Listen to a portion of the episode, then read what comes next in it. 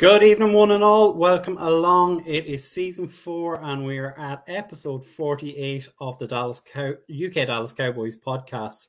Joined by Mike and Paul this evening, and it is not a very good evening. It's not a victory polo Tuesday. Unfortunately, our Cowboys were defeated on Sunday night um, against a very, very good and strong San Francisco 49ers team who we're not going to take anything away from. Um, Gents, give me your initial thoughts. Uh, it's a disappointing end to the season. Um, defensively, I thought we played very well. Offensively, and it just keeps going back to the single word we've been saying all season inconsistent. And despite we were 12 and 5, we beat Tom Brady, but those other wee games throughout the season, and when the matters, when the games that really didn't, that's game that really matter most, we just did not manage to show up on game day, unfortunately. This is very true. Mike, give us your own first thoughts. Uh, it was a game where the there there were parts where everything worked, just not all at the same time. Yeah. That's a good point. The they, they, they beat themselves, basically. They had to get out of their own way. Exactly, mate. Exactly. Yeah. It's very true. So, um, as you can see there, just it, it's uh, going to start ticking through the bottom of the screen in a second. So, he lost 19 12 at Levi Stadium, which was again sold out and sold out above capacity. We're now out in the 49ers advance to the divisional round to play some team. We own the 26th pick in the first round, and I believe it's the 27th pick in every other round after that. Um, oh, oh, don't forget, uh, the, the Cowboys and 49ers game was, I think it was like 47.5 million people were watching that game. So, the second most watched divisional round game of all time, I believe. Yep, and I think, and we still, and I think ours was still the first one as well, wasn't it? Yeah, pretty yep, sure so, it was. Yeah, yeah, so, yeah. I mean, it's it it's hard to do a show like this because you know even two days on, all of us are still a little bit deflated, and yeah, of, course, know, of course, yeah. It, it's hard to stomach, and I know Paul. You were saying beforehand you're you're already moving on to next season, which is which is great to hear you know but it's it's just a bummer that we have to re- review and talk about a defeat like that and look, we can see people are, are, are dropping into comments already. So make sure and get your comments, your thoughts, everything into us. You know, let us know your thoughts. Please go easy on Dak. um, a lot of uh, we know a lot of people want to go heavy, uh, but please try and keep it clean, keep, keep it constructive, um, and let's take it from there. Yeah, I mean, I can understand a lot of frustration from fans and stuff like that, but yeah. And and again, I'm going to call out our own fans at the same time. Um, mm. I don't like the idea or what fans do, what so-called fans do by burning jerseys and putting jerseys in the trash. I'm sorry, but if you're really a proper Dallas Cowboys fan, you would still support your quarterback no matter what, how bad or how bad the team is. Like you, yeah. like I, am going to take this as a prime example. Look at the Cleveland Browns right now. All the mm-hmm. year, all the years they've had, they've been very dysfunctional. Even the Texans fans, they stick by their team no matter what. They don't put a flight of fluid to their jerseys or anything like mm. that. Yeah, I mean, I'm sorry, but and and the fact that you're posting it on social media, I'm sorry, but that is just idiotic, and I I, I think it's just not a true sign of a true fan. I yeah. I don't I just don't know what else to say about about that. I mean, let's be honest, we've no fun poking the bear and talking about that team up north of us and yeah. their trash fans. You know, as we say about them, look, it's a minority. It's not all of their fans. It's and not, this yeah. isn't all of our fans as well. And, and, and, we hate to see. And, and unfortunately, that minority is the one that gets the most attention on the social media, and it, it gets other teams to kind of, oh, look at this and look at that, look how petty they are and stuff like that. that's not a true representation of the the mass majority of the franchise's mm. fans. So, yeah. if anything, these people who are SoCo fans are actually damaging everyone else's reputation. Yeah, hundred percent. And the, the the, the other thing I, I liked, I saw, I was just going through Twitter before we jo- before we joined. I liked a comment from Jay Tuck that he put out is about the amount of people who are contacting him, and the way he responded to it perfectly. Yeah. Why are you contacting me? Is that the highlight of your day? To contact me because my team lost? do you think I'm going to lose sleep over it? I mean, it was it was a brilliant exactly, and that is just show how how much class J Tuck has. A good yeah. friend of a good friend of our show, a really good friend. I would say a really close friend of ours now within yeah. the Cowboys content creators community, and yeah, I think he worded that absolutely perfectly. So big yeah. big big shout out to J Tuck, everyone. Big shout. Yeah. Absolutely, and we will be we will be trying to get J Tuck on over the course of the next few months. You know, we will we will be having shows over the the close season, I suppose, if you want to call that, heading into free agency, heading into the draft, which we'll give you a bit more detail about later. Yep. So I see that the comments are now coming in, and stuff, yep. uh, Andy, I see uh, our good friend Andy is uh, commented here. So, yeah. so he said, uh, said for years that is good enough to keep you interested, competitive every year without talking where you want to go, which makes it a tough spot. Top 10 QBs aren't easy to find, though. It's just frustrating that might be the ceiling with them. Yeah. I mean, that's a fair argument. That's a fair argument. Yeah. Um, I don't know about you, but I, I saw someone put a stat line statistic uh, with Dak Prescott and everyone's talking about Josh Allen as the next go to guy type of thing right now. Dak's actually outperformed jo- uh, Josh Allen statistically right now. Yeah. Even uh, even though he, he, may have maybe two more interceptions, but he's got more he's got more passing yards. He's got more uh, touchdowns. Um, I mean, I don't know. I don't know if it's just because it's us. We are the most media grabbing attention mm-hmm. team within yeah. mainstream media, and people just use us as a Ferris wheel essentially, oh, yeah. or or hamster wheel. Sorry, I don't know yeah. if that I don't know if that could be one of the reasons why, but I just like I I generally do think that is good enough. I think it really depends on the coach and the system now, yeah. and, and and we'll break into that for sure. Yeah, like I mean, I was making this point with you guys over the last couple of days. Every quarterback is a system quarterback. Absolutely. Like, and you know, like I'm interested to hear Mike's take because I know Mike is a huge Josh Allen fan.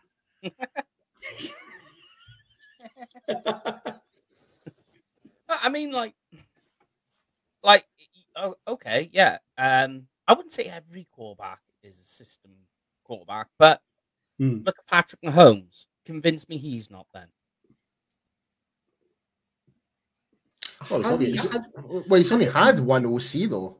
Yeah, exactly what I was going to say. Yeah, but but um, when you look at it, you're like everything. He's in a system that is perfectly built for uh, him. Um, uh, yeah, well, it's, yeah. It's, ta- it's, tailored around him, but whereas we're yeah. not like whereas there's other teams that are they're adding weapons, but it's not tailored to the quarterback. It's not mm. tailored to a particular, yeah. particular system he's most comfortable with. Like, like before, before Stefon Diggs, arrived, Josh Allen was falling into mediocrity. Yeah, you go. That's yeah. right. And they, they needed something. They needed something to be able to assist him in a part where he was weakest. And Stefon yeah. Diggs was that missing piece. I'm they so, add him so... to the system, and suddenly, oh, look at that. I'm, yeah. I'm so I'm so glad that you mentioned Stefon Diggs, like bringing certain players to the equation. And we mm. know Stefon Diggs is a big time player. Yeah. But but when you look at the Philadelphia Eagles, the Dirty Birds, and you look at the San Francisco 49ers, what they've done this year to bring mm. people in, they've brought 49ers brought in Christian McCaffrey, big time player. Yep. A, a, a, trade that really did pay off massively yep. for them. That's what tipped them over the edge.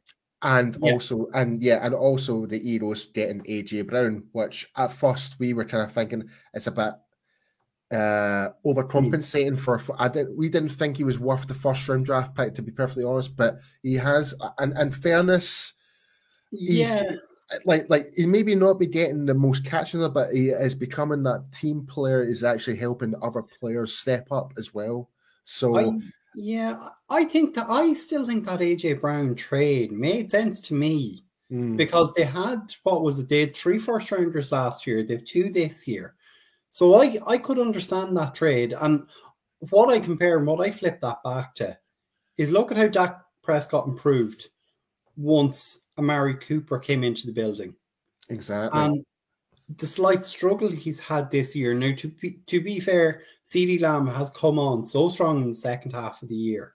Yep. yep. And that's through building that relationship because he's now wide receiver one.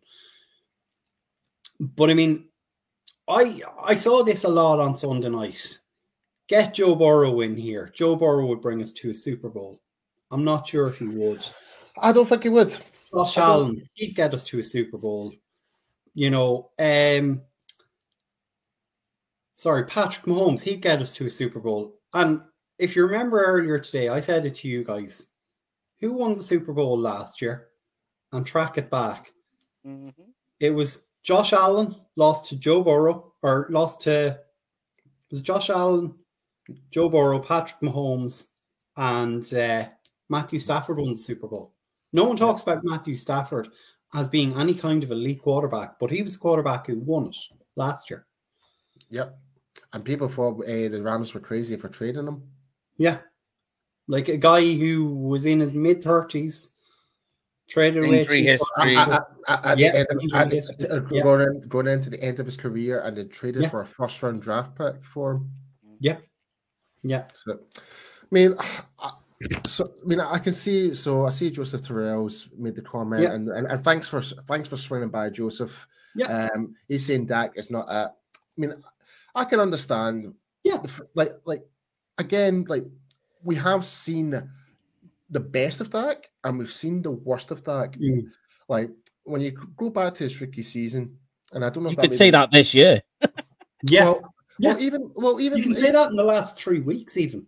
Mm-hmm. Yeah, and even t- 2021, I thought, look, statistically, well, 2021 was Dak's best season. He almost like was it 4,700 and plus yards, uh, passing yeah. yards, and 31 touchdowns and stuff like that, with what um eight interceptions or something like that. So yeah, it was a non-factor last year, but yeah, yeah. there was still levels of inconsistency, and that was more down to yeah the play calling. Um, but I just, I really do think this year now is more down to the actual play calling as well. Yeah.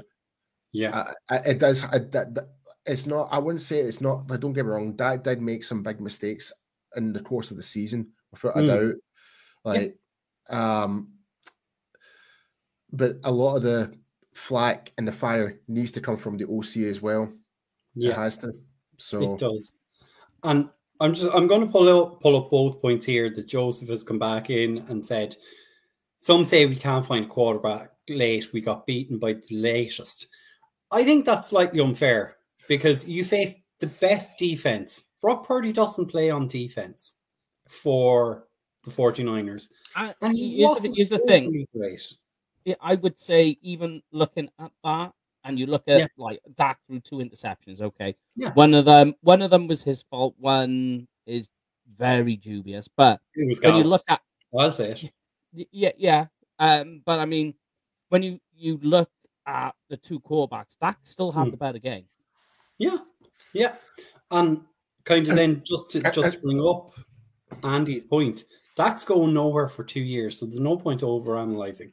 Yeah. There's no way we get out of that contract. So no talking about we'll trade for Lamar Jackson, not no. a remote possibility. Just, to add, I, I just want to. I just want to kind of go back to the whole topic with Brock Purdy, right? So yeah, Brock Purdy, what like put points on the board for San Francisco, yeah, but you could put any quarterback in that system. It's the way how San Francisco executed. They've got the yeah. players they can work. All they need, and and this is what you mentioned, Mike, is the yards after catch, the YAC yards, right? Mm. It doesn't take a special quarterback to do that. It's just yeah. as long as you're quick to get the ball released quickly, and, and that's what Brock Purdy did. He got the ball out quickly.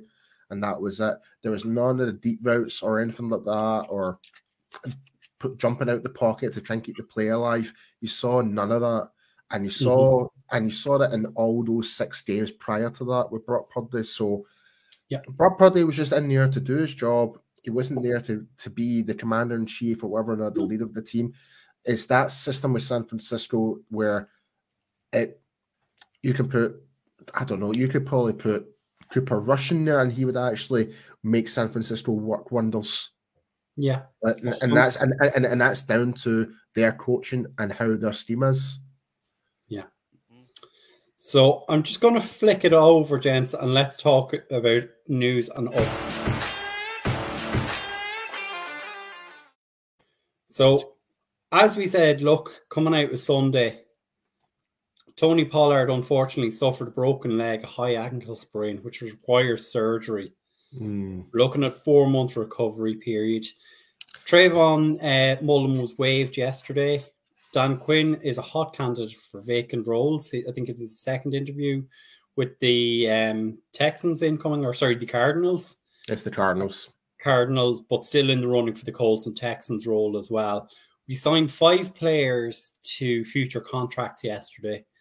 And I think I counted with about 21 players who are hitting the free agency market in after, I suppose, effectively now.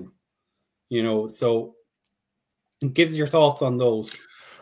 Okay, so I'll start off with Tony Pollard. Uh, Tony Pollard. Um, the injury, in a way, and it sucks to say this because you don't want to wish any injuries on players whatsoever, but this is actually a plus for the Dallas Cowboys right now. Mm-hmm. And reason why I say that is because it kind of gives us a much more better bargaining chip to get him re-signed.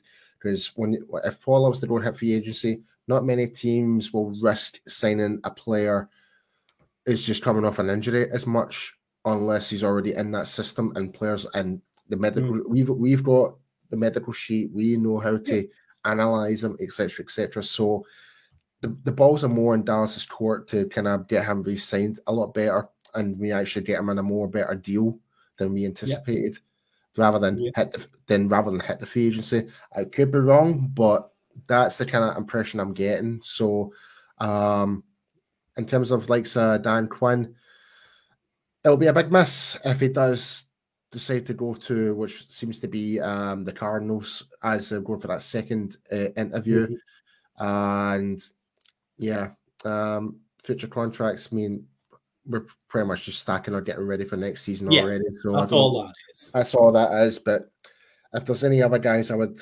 try and look to re-sign is LVE, McGovern, and Terence Steele. Get yeah. those are to me are the top three we need to bring back.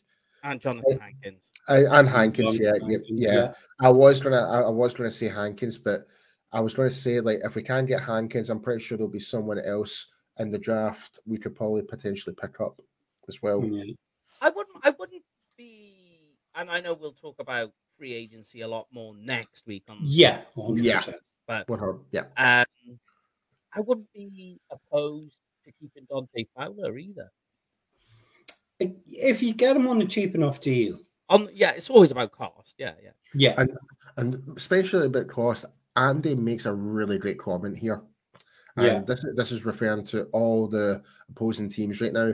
As the Eagles, the 49ers, and the Bengals have a lot of weapons right now because they can afford them and their current quarterbacks are on their either their rookie deals or cheap deals right now. Mm. And that is so true.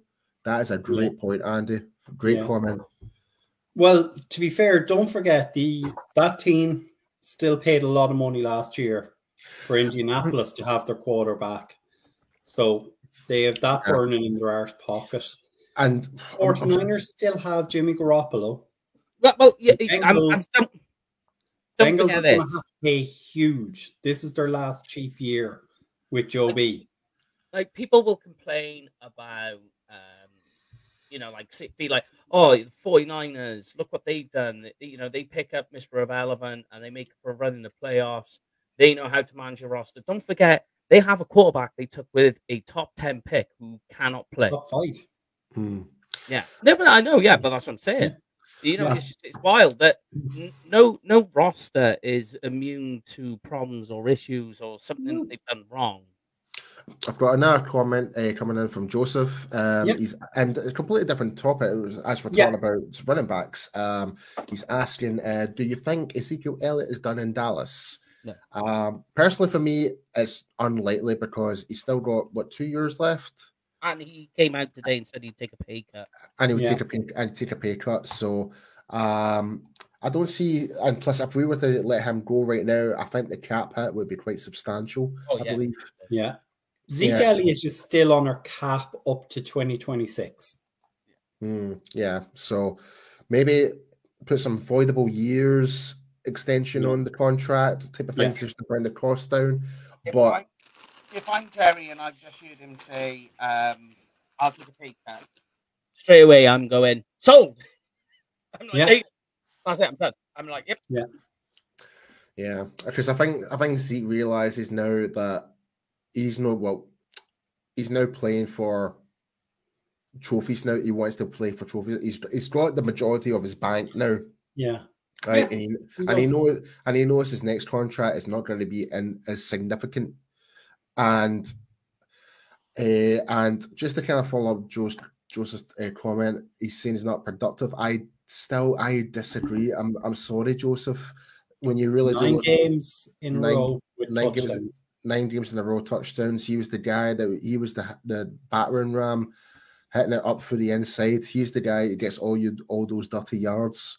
So you look he, he is he is he is productive. He, he, I don't know how many times he kept Dallas from third and five, third and six, keeping well, the first downs. That's still being productive yeah. in my in my book. I, I was going to say even even those you know those ones where it's they decide to go for it on fourth down. It's fourth and one, and it looks like that he's not going to make it. It's third and two, and they've got him stuffed. All of a sudden, the you know the pile lifts up, and they're like first down, and you're like, how yeah. in how in the world? Like there is no other running back that will do that yeah. on a more consistent basis. What we when you stop and you look at the Cowboys this season, they were one of the best offenses on third down. A lot yeah. of that is down to Zeke making those those last second ditch effort. And don't forget, he is the best pass protecting running back. See when they're in pass protection, he, he did Zeke, well like he is that like, and even Andy just made the comment there. He's like, Zeke, yeah, Zeke is worth keeping around on the reduced deal just for his pass protection alone, one hundred percent. Because you saw the difference with Tony Pollard being in a more pass protection role. He would get put like forced back five, six yards into the yeah. pocket, where Zeke he can hold his own. Um, I mean, again, I can understand you're not getting the same je ne sais quoi, the the glamour, the the the, uh, the, yeah. the big the big plays from Zeke anymore. It's because he's developed into this different type of style of running, but he's became more of this battering ram. He's like like he's the guy who's going to put linebackers on the butts, whereas Tony yeah. Pollard, who's the more speed elusive, you're going to see a lot more longer drives, etc. So it's I can un, again I can st- I can understand. Yeah, you're not seeing as much highlight reel from Zeke, but when you watch the film and dissect and really break it down, Zeke has been very productive on the field. Like, yeah.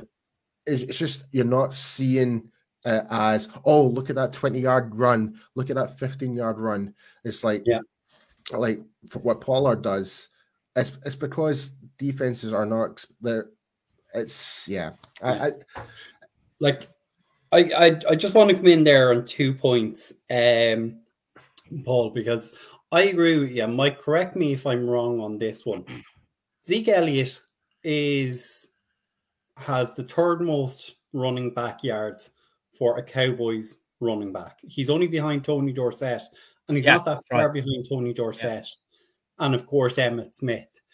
But which will never be beaten. Which no, no it won't. But I'm seeing the co- comments coming in here from Joseph. He's talking about Bijan Robinson. And Joseph, you couldn't talk to a bigger Bijan Robinson fan than me. As you can see there, Texas Longhorns top. I don't see Bijan Robinson being an elite running back in the NFL. I hate saying it. I honestly do but I don't think he's the Messiah a lot of people are making him out to be. Um, and Andy's comment here to bring it up, just saying running backs are easy enough to find in the mid rounds of the draft as well for the future. That is 100% true, and even undrafted guys. It goes back. It, it, goes back. It goes back to our favorite saying: the draft is the lottery. Yeah, you, you just but, don't know. You just you just don't know what you don't know what mystery part prize. You know what you're you know what you're picking, but you don't know how that mystery prize is going to. Flourish when it comes to hitting the NFL league. Not every first round draft pick is going to be that star-studded player. Not like I mean, take, and even quarterbacks as well. Like yeah. you see, you seen uh, like Tony Romo, for example, he was undrafted. You're seeing Dak Prescott, fourth rounder. You're hmm. seeing mm. you're seeing late round wide receivers in the past, like Antonio Brown having a really good career with the Steelers before his uh, mental downward spiral um, yeah. for, for the Patriots and Raiders, etc., etc. Um, it really is matter of once you get the player in there, can you get that player to kind of fit your system and get the best out of them? And that seems to be always the biggest challenge when it comes to coaches and organizations right now. Here's yeah. one for you, right? Just to just to prove to you how effective Ezekiel Elliott is. Just checking and keep this one as well, Paul, for the World's team on the weekend. Oh, okay. That um, Zeke was called on 52 pass blocking snaps this year. There were six other players that had more with zero sacks allowed. Zeke mm-hmm. allowed zero sacks, but none of those six that allowed zero sacks had less pressures allowed than Zeke. Yeah. Yeah. Goes back to what we're saying. Like he is the best yeah. pass protection running back out there in the league. Zero penalties. Well. And you and, and and just to think of it in this comparison, you would think it would be Derrick Henry, but he cannot block yeah. at all. He can't. He can yes, you would, like for, for a guy with that physical specimen of Derrick Henry for the Titans, yeah. you you would think just by um, physical attributes alone, he would be oh, um, he would be great as a blocker. No, uh, it's not like no, that. Can't um, can't block, can't receive out of the backfield. He's, he he's just, he, run, and that's he's, it. He's a very forward direction running back, and he's really good at it and that's yeah. what they and and and that's one thing the Titans have done well. They accustomed to that style of running for Derrick Henry. Yeah. So yeah. And, and, and, and sorry, mate, and, and, sorry, mate, and just to add on top of that, and I think this is the problem what we've got with Dallas. Like, we don't necessarily have an identity when it comes to our running game. We don't know. Yes. We don't know how to get the best out of Zeke. And the, don't get me wrong, I think, and well, this might be controversial saying in some way, we've been very lucky with Tony Pollard in a way to get that different dynamic. And yeah. yet, and he has um obviously flushed. He's now going to the well, he's nominated to the Pro Bowl, but he's not obviously going to be at the Pro Bowl anymore because of the injury and stuff like that. Yeah. Hmm. But he is a first first pick running one of the first round uh, picks for the uh, Pro Bowl. So yeah. um, wasn't an alternate. No, it was not. Yep, no alternate or anything like that. And when you look at other uh, running backs out there in the league, I'm just trying to think of players that you would think are very similar to Tony Pollard, but it hasn't really worked out. Like Najee Harris for the for the Steelers, he's not real. Like I would say, you would look at him and Pollard in terms of physical attributes, speed, etc., etc. He's not really excelled with Pittsburgh, but they're very similar type of players. So it's again, it's a system thing as well. Yeah. Um, and again, it's it's a matter of how the coaches need to build the identity of the running game. Yeah. It, it, what it boils down to with running backs is the one thing I always key on when I'm scouting running backs, and both Zeke and Tony Pollard are quite equal in this, and it's contact balance. You have good contact balance, you'll be an elite wide receiver in the NFL. Both have that. Mm. Mm-hmm. Yeah. And just to kind of add more, Joseph's just uh, commented again saying with Kellen Moore gets away from what works, and it's why it's so much up and down play.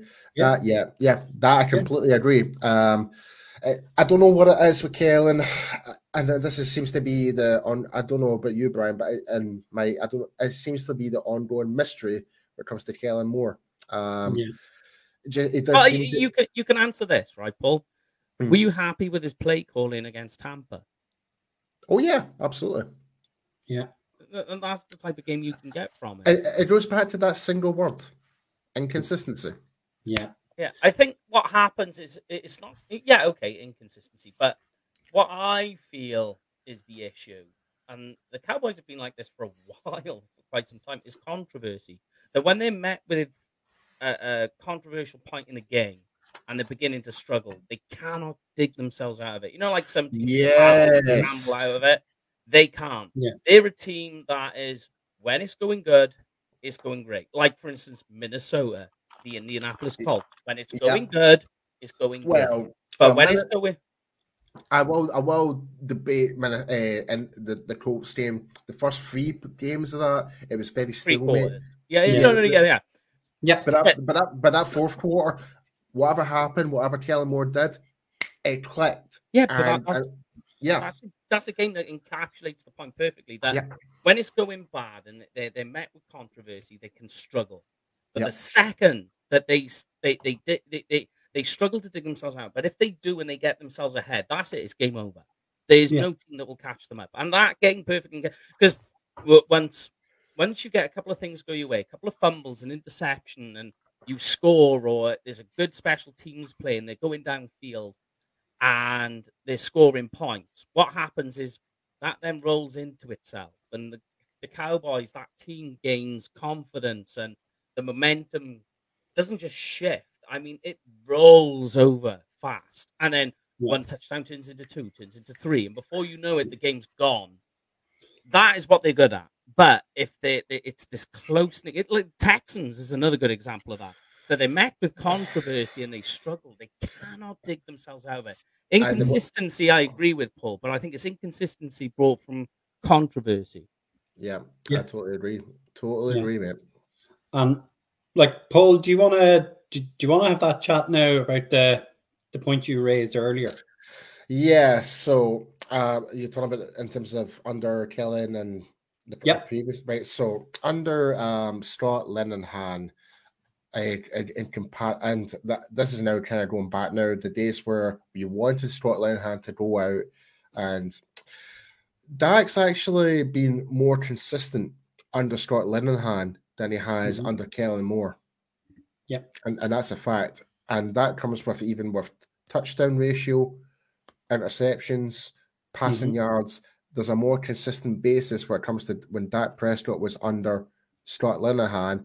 Don't get me wrong, it wasn't pretty to watch it sometimes, but it was consistent.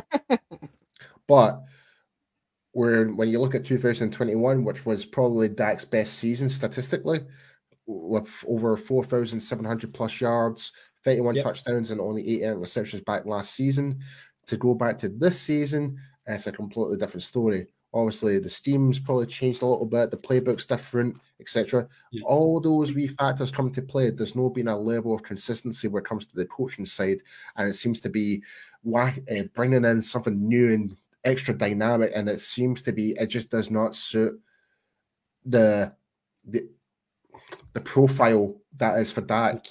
And yeah. I think that, and I think that's the problem. I don't think me personally, and this is my honest opinion, I don't think the the chemistry with our offensive coordinator and Dak Prescott always bind together yeah, very much so. Whereas um, and under like under Scott Linehan, it did, but yeah. it, there was times where like when, when it comes to the running, it was more predictable. That was the problem with, with, with yeah. Linehan.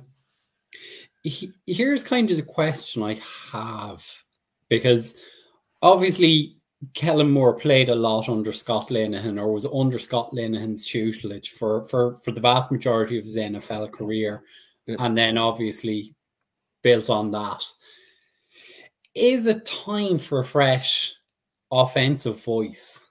Because we, we've rolled through, say, offensive line coaches. We've had Marc Colombo, Joe Philbin has been there, Paul Alexander was there we've had changes along the O line, but we haven't had a change or a dramatic change in our offensive play calling because Mike McCarthy still doesn't seem to have taken over that play calling role. And it is time for something fresh. hear me out on this one, right? Yeah. Um, Kellen Moore was pretty much kept there by Jerry's say so. All right. If Mike McCarthy had his own way of choosing everybody in his team and his yeah. coaching staff, who would you say who would have been his offensive coordinator? Because I know who it is. Go on. It would have been Joe Philbin. Because uh-huh. Joe Philbin was the OC for Green Bay. He's worked yeah. with Aaron Rodgers. And that was one thing when it came to Mike McCarthy back at Green Bay. They had that consistency at Green Bay. Mm-hmm. Like what we lacked was their front office was not providing Aaron Rodgers the weapons that he needed to keep them going to the next level. Yeah. So, anything else on the news and updates that you gents want to talk about before we actually start talking about the game itself? Um, I don't know. I don't know if it's maybe too early to say, but do we do we have any expectations of who will likely go away from the Cowboys, or we're not in terms likely? of free agents? Yeah, I think the first name I'm chalking off straight away is Dalton Schultz. Yeah, I totally agree. Unfortunately, I think he finished the season strong, but I, I, I, think he will get a better offer elsewhere, to be honest. And yeah. if we if we were to get a new offensive coordinator, it might not work out for him if he was to stay. he, he, he is the thing as well, is Schultz is going to be moving on. I think without a doubt, cost and mm, everything as well. Yeah, you don't you don't want to place the franchise tag on him two years on a row either. Um, so that's that then. But you feel confident enough, I would say, from what you've seen from Ferguson and Hendershot, to move on. Absolutely, and and I'm and I'm loving Jake Ferguson right now. I think mm-hmm. The way how Ferguson has kind of brought himself to the team, he has become like he has a good passing, uh, like blocking tight end as well as well as a very he's a very versatile tight end. He can be when yeah. utilized in the correct situation. I think so. I think um, Ferguson will probably be the short term solution going forward for a couple of years um, for the tight end role until if we were to bring someone else better, stronger, faster, whatever into the fold. But I think Ferguson will be the guy for that position for the next two, three years. I think. I know all Ferguson was really missing when you looked at it all. Opportunity. At the time, that and he just needed to get in the gym. He needed to put some weight yeah. on and put some strength on. He, uh, yeah, but don't, bear in mind he is a rookie. Don't forget, Dalton Schultz was very undersized as a rookie. Don't forget, even Jason Witten was very undersized as a rookie. It's uh, one of the, it's one of those positions. It just takes time to build that extra muscle. I reckon as well. Tight end, uh, definitely. The yeah, hundred percent. The the fruition time on tight end I would say, is longer than any other position. There's no other position that takes mm. that fruition period longer than because of like how many different skill sets they've got to cater for at that position. Take the two best. Take take the two best tight ends in the league right now. You you were just about to say that, weren't you, Brian? No, I'm oh. not. I'm, oh, I'm, I'm, I'm, I'm, just going to kind of. I'll, I'll I'll feed into your point. Right, right, take, okay. Take, right, so... take, take a look. Who was the draft poster child for 2021 who everybody wanted. Kyle Pitts. Where is he now? Yeah. He, he, but you know, yeah, poor exactly. system maybe, but you know, go ahead with your point. yes. So when you look at the two best tight ends in the in the league right now, which is obviously Travis Kelce and George Kittle, mm. all right, yeah. they're early part of their careers, they were just basically like they didn't have the same size, the same strength compared to after. It was I, something there. You could see the, the, that there was a baseline. Exactly. Yeah. There was the, the baseline is there that like because we saw Travis Kelce playing with the uh, Chiefs back in 2015. Hmm. So that's that's eight years ago. And yeah. we saw glimpses of him, but but since he had a bit uh, the more like had Mahomes coming in, we saw the best of Travis Kelce coming in. But with George Kittle, he's pretty much made that position himself. Hmm. Like he's built up his physicality, he's built up his game. Like no one was talking about George Kittle in his rookie season. He was the backup. Yeah. As well. So again, I think that's another thing people need to consider as well. It's like tight ends are probably like you said there, Mike, it's a it's an ongoing development position. Yeah. So just before we do flip it into into uh, the offensive side of the game, Joseph, I know I can see you have a couple of comments in about the draft. So just to let everyone know, from next week we will be starting to delve deeper into the draft process itself. We will be returning with Project Prospect. We will be returning with draft shows. So we're not going to we're, we're going to try and avoid that tonight because that is the plan for the off season is to, is to go through that kind of stuff. Um, so we'll we'll pass on that this evening. So look, let's flip it over and let's talk.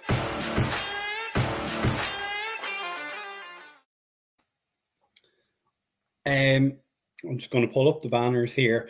Look, I think the point everyone wants to talk about is Dak. And Mike, you made the point earlier. Dak had a better game than Brock Purdy. Despite you know, the interceptions. Despite, despite two interceptions. He was, he, you know, you look at that and he did it in Tampa. He also started to use his legs. So yeah. there's the rushing capability. Sure, Purdy can do that too. He's got wheels on him. And I mentioned it in the pregame show. Now, the best way to describe Brock Purdy in what he does is everything from eh, eh, all, all, all of his traits are average, nothing's elite. Where you can say there are a lot of things Dak does above average. Yeah. And I know, look, yes, he did have a better game, but I'm not saying Dak had a good game. Yeah. Yeah. Like, because that was, I think that was the first time Brock Purdy was actually getting any ounce of pressure. Like, I know we'll talk about the defense about mm. Purdy in, in, a short while, but when you look at offensive as well, um, the frustrating part is, I think, well, how many sacks did get um, got put on Dak? Was it just the one, one, two, one, one sack? And and I think there was not even the, and we didn't really hear much about the best defensive end, Nick Bosa. Yeah. Throughout the whole game, we didn't really hear much about him. Tyler Smith, I thought, despite the the holding penalties, I thought he mm-hmm. played. A, I thought he played a very solid game. Um, I, I, I think, and when you look at it in terms of the plays that should have happened, again, I think it's more of the the the communication side within the players mm. and yeah. the play and the play calling again yeah. is, is that seems to be our biggest Achilles heel right now. And I don't yeah. know what you I don't know what you guys think. I I, I wouldn't say that. I, the biggest. Um. So first of all, let's start with Pollard left the game injured. Once that went, that was a big part mm-hmm. of yeah entire game plan. The offensive game plan hinged a lot on what they were going to do with Pollard and how they're going to move him about once he mm. went out the game. Because if you notice, again, this goes back to my statement of controversy that when Pollard was on the field, yeah, okay, the first couple of drives were a bit iffy, but you look, Cowboys march downfield, score the touchdown, Dalton Schultz gets in. All of a sudden, Pollard gets injured, and then what followed? The next drive, you know, it's it's all going wrong. The next thing that happens, Dak throws an interception. Yeah. yeah. And all these start to spiral out of control uh, off from that. As soon as that went, as soon as that happened, things all started to go out of control. The issue yeah. for the Cowboys is that it's the skill positions. The skill positions did not help Dak very much at all. I'm mm-hmm. not saying I, am not going to sit here and apologize for Dak because Dak had a bad game. Yeah. But what didn't help was his skill position plays. And really, mm-hmm. outside mm-hmm. of Tony Pollard and C.D. Lamb, there was nothing. Yeah. And you lost one of those pieces when he went out injured. Yeah. Well, Schultz was there. Schultz was there, but it but but I but I agree what you're saying, though, mate. I do agree what you're saying. Mm. Yeah. I, I, I kind of felt like even there was some plays from T.Y. Hilton, but I just kind of felt like I don't know. It was it was very frustrating to watch. Yeah, it, it, like, that's that's all I can say really. Yeah, like overall, it's been frustrating. Like because we know, and even the everyone here in the comments, we know the potential of what our offense are capable of doing. And again, it just seems to be whatever game they they just turn mm. up and they play a blinder, i.e. the Vikings, like you mentioned before, Mike, i.e. the Bucs. Two great mm. games, two games of great play calling, absolute flawless. And again, when you look at like say the Texans, the Jags game, and obviously this game um, against the 49ers, we've just kind of been big question marks, unsure mm. how to dig ourselves out of a hole when it's unnecessarily how we got there in the first place. Yeah. Like, I, I, I want to ask a question here, and I haven't given you guys any time to prep this question. So, you know, it, oh, here we it, go. it, will be a good one, right? When I was doing up the stats, right, I was putting down, as I always do, what, what Dak did, what he did with his legs, what Zeke did, what Zeke caught, what Tony did, what Tony caught. When I got to Michael Gallup, mm. three targets, zero receptions, responsible for the first interception of the game. Mm-hmm. And I'm looking back and going, did we screw the pooch last summer and allow Murray to walk and resign Gallup? Because Gallup, yeah. we know he got it injured and hopefully he comes back a better wide receiver next year. But did we screw the pooch and letting Cooper go and not let and keeping Gallup? I think we did personally. I think I, did, I, I, I still I, still think letting Cooper go was probably a, a, bad idea. I can I understand the business decision behind it. Mm. Don't get me wrong, we still made the mm. playoffs without him, but yeah. I think with like so having Cooper still there in the team, would have still given us a much much better chance and better options to mm. throw passes more empty spaces with Cooper in that team. One hundred percent. And I'm with you, Paul. That Amari Cooper, like you think throughout the entire season, and I found myself doing it throughout the entire season. And this game is another good example where you think the skill positions were lacking. Like you say with Michael Gallup, I was expecting not a big game for Michael Gallup, mind. I was mm-hmm. expecting a lot of clearing routes from him. Yeah. Um, but he was given opportunities where he didn't produce. But you think throughout the season games where imagine if you had a um, an effective route runner that can push you know you, you can push defenders downfield you can get into seam routes you can pull on crosses and um, on deep nine routes on all these moves and you think you had that guy. Yeah. a lot of the problems that were in this offense would be fixed. That's brilliant. There we are. We're, we're sorted. And you're like we literally had that guy we gave him away. The only thing I will say that balances that uh, whole Amari Cooper thing over is you think that they they moved him on and they moved the money and everything on, and with that money they brought in all these other guys. So mm-hmm. basically, Amari, you, you've got Amari Cooper, and with that money, you go out and you get the likes of Dante Fowler, who was effective, Johnathan Hankins, who you're more than likely going to keep. Like with all this money, you brought in yeah. all these other guys that helped you down the line, and so that yeah. there's your balance. So the scales yeah. are literally equal based on that. Um, but in terms of on offense, and like say for instance in like like you think you wonder would we have made the playoffs with Amari Cooper? Oh, shadow of a doubt, I think. Mm. Possibly, yeah. You know, because yeah. of how effective your offense would be, be that high powered offense it was the year before. Yeah. But would the defense be as good as it did? Because it literally spent a lot of money of uh, uh of its that mm-hmm. money it made up yeah. on that money they saved from Amari. Yeah. Just just just want to say thanks Elizabeth for the comments. We are absolutely loving them. Yeah. Keep them coming in. Yeah, and Noah Brown is another one, but yeah. Noah Brown as well is you, you think like you had that really hot start of the season, um, and he's this he's this big bulky guy, big target, big wingspan, um, physical.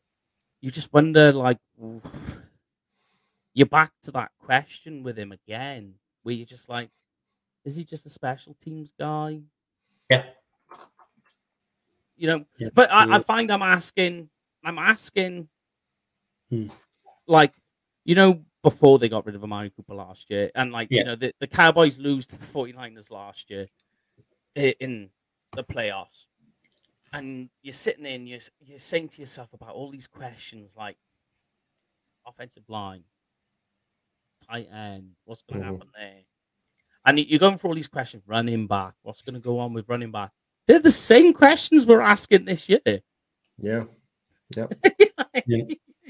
Nothing's changed in the season. They're the same questions. You're gonna obviously different scenarios, but they still circle back to the same questions on this roster. You go back to, and you're like, yeah. Well, oh, well, let me throw this question at you in regards to like so how Dak is and stuff like that. Let's use let's use this example as Russell Wilson with the Broncos. Mm-hmm everyone was expecting Russell Wilson to win a Super Bowl for Denver this year. The way how things were going, or get into the playoffs at least. Not the case. Like the reason I'm mm-hmm. saying that, and it kind of goes yeah. back goes back again, communication with his players, offensive mm-hmm. scheme, etc. It all adds up. Mm-hmm. And and we're and we saw that it's pretty evident. You can be like if I don't know, I'm just I'm just thinking for example, like if you were to take Tom Brady to a system like Baltimore has, I, I don't think it would work at all. Definitely wouldn't. Work, no. It would not work.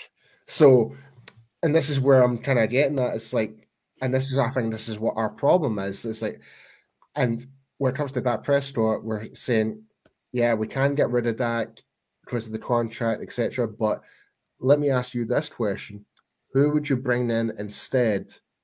Mm. Well, that is the question. Yeah. No, there's literally no one I don't think would actually come in and actually fit into what Kellen Moore is trying to do with his team and actually be that yeah. successful in that way. Yeah. Like it might work in college football, but not here in the pros for sure. Yeah. So the flip flip side of my question, right, about Cooper, and Gallup. Obviously, Cooper is gone. And the amount of games in recent weeks I've typed up CD Lamb, 10 receptions, 117 yards, or similar. Mm-hmm. I mean, you know, we do have a new wide receiver one. Oh yeah, and, it's, uh, it's been proven in the last yeah, 10 weeks. And and we had our doubts about that. Yeah. Mm-hmm. I'll be the first to say it. I wasn't sure. I wasn't sure. I, I, think we all were. I think we all were because we still we still felt, and we still felt at the start of the season, um, it's either make it or break it. Yeah. For CeeDee Lamb, and he's and he and he's he's proved us all wrong this year. Yeah. But, um, but like the thing is, think about. I was going to say, think about it. He did when it started off as well, and you know, when Cooper Rush came in to have to take the, the you know the starting quarterback role.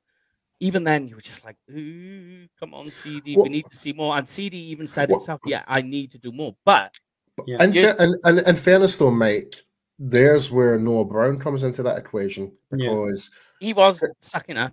He was sucking well, up target. Well, well, well, Cooper, well, Cooper Rush and Noah Brown had a better chemistry because they were yeah. more having reps together rather than Lamb and Rush. So there was that. There's that chemistry there. So mm-hmm. that's why we weren't seeing Lamb as much in those particular games. But when you take like when you really do think about when Dak came back and Lamb was back in the fold, pretty much, you're talking about eleven games, mm-hmm. and he still managed to, still manages to pull out all those yards in yeah, pretty much in eleven games. That like in hindsight, as overall collectively, that is a mm. fantastic turnaround yeah. for CeeDee Lamb. So yeah, well, yeah, I mean, like you said, right? We, we, we, were just talking about at the start of the show, um, uh, about the Buffalo situation.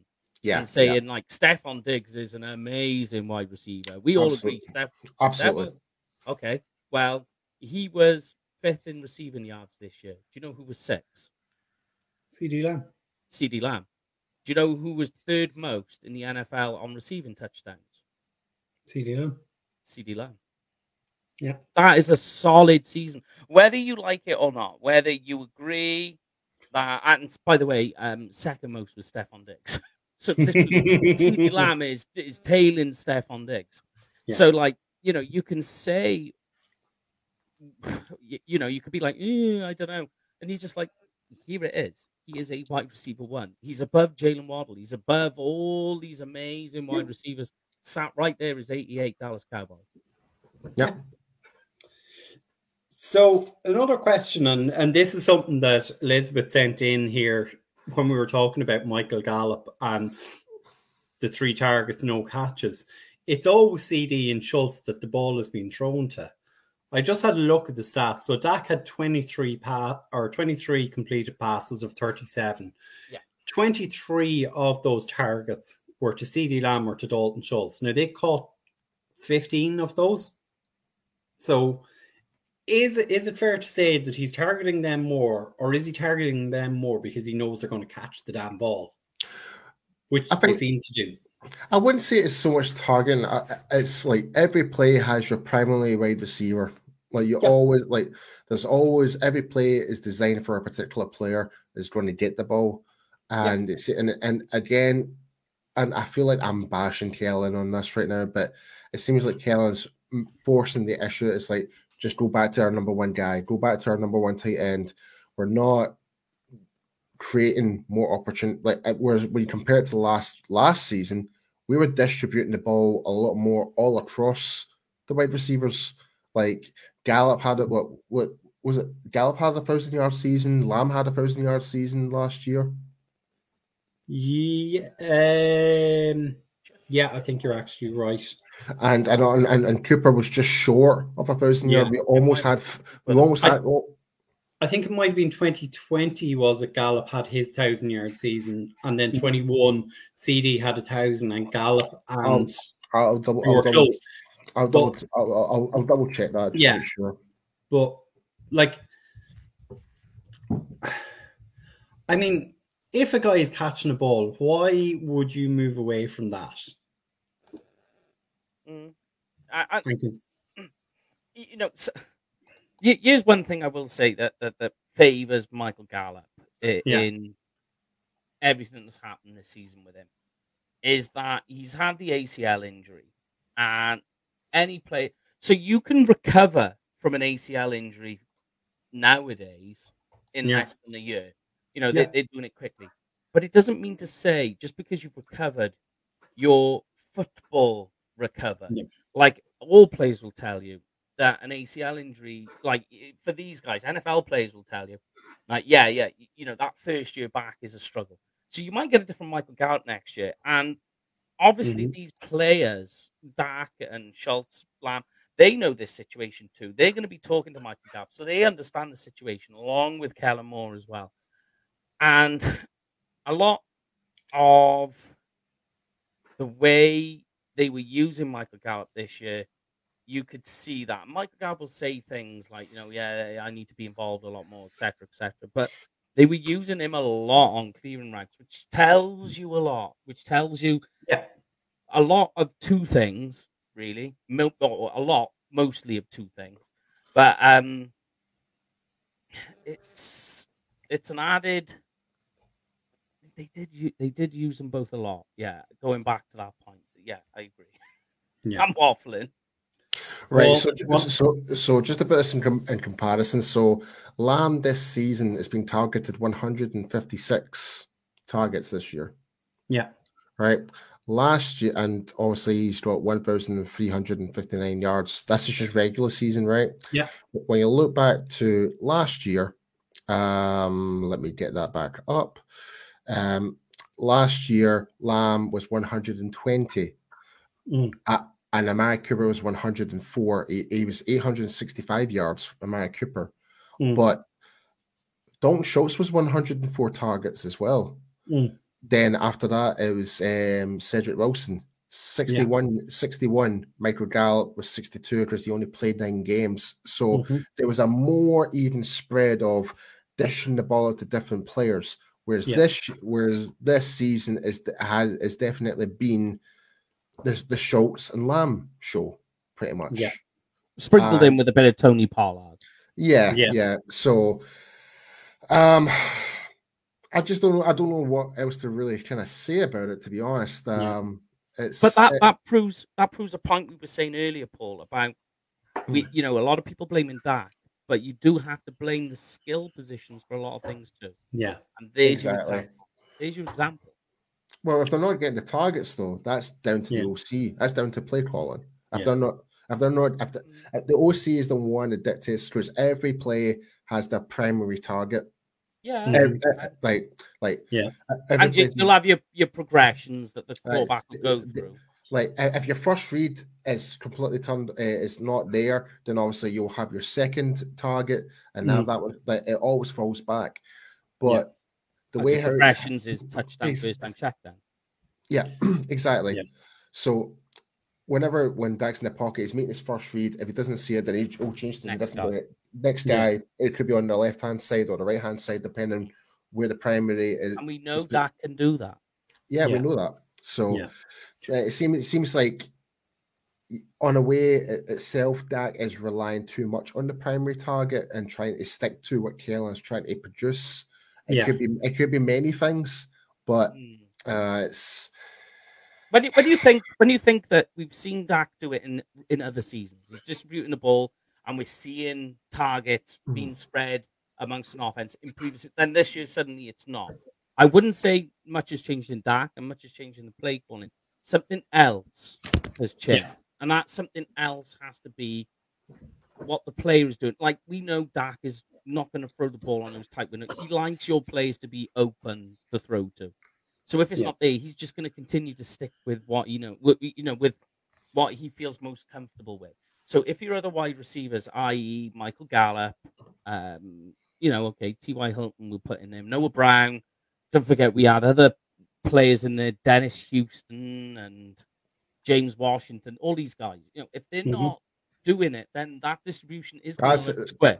That's a great point, mate. Because uh, we had a lot like Dennis Houston was a guy who was showing up during preseason with a lot of promise in training camp, and he just never seemed to excel and ended up getting released. And I think he had like one reception for 15 yards. Yep, and that's it. And James Washington never really got to see the field. No. Yeah. I mean, we tried with other guys, it just didn't work. Yeah. So question I want to ask both you because it is kind of coming in and it's coming in hot in the comments. Um, and again, it, it, it feeds back into Dak, and it kind of is a draft related question. You know, like Joseph has said here, Bailey Zappe was drafted in the fourth round. Um, Andy was Andy had a comment in. We haven't drafted a quarterback in the first round since the 80s. Joe was saying, I'd like a draft quarterback maybe in the third and let him sit for two years and learn from Dak. Is is that realistic for you guys? Because the, the other comment that I'm seeing coming in, and I agree with this one, is um sorry, I'm just trying to see it. It's from Joseph. He's saying we can't draft all defense or offense this year. We need it on both sides of the ball. Yeah. for me, We've far too many needs to draft a quarterback this year when we know Dak is going to be there. Yeah, I mean, Agreed. I've always, I've always got no problem in every draft, right? No mm-hmm. matter what, doesn't matter even what how your your draft sequence is going. But if you're gonna go with a six round pick and pick up a quarterback in the hope to find something when you've got your quarterback, no problem in that. Develop something behind with what you've got every year. You want to do that every year, no worries.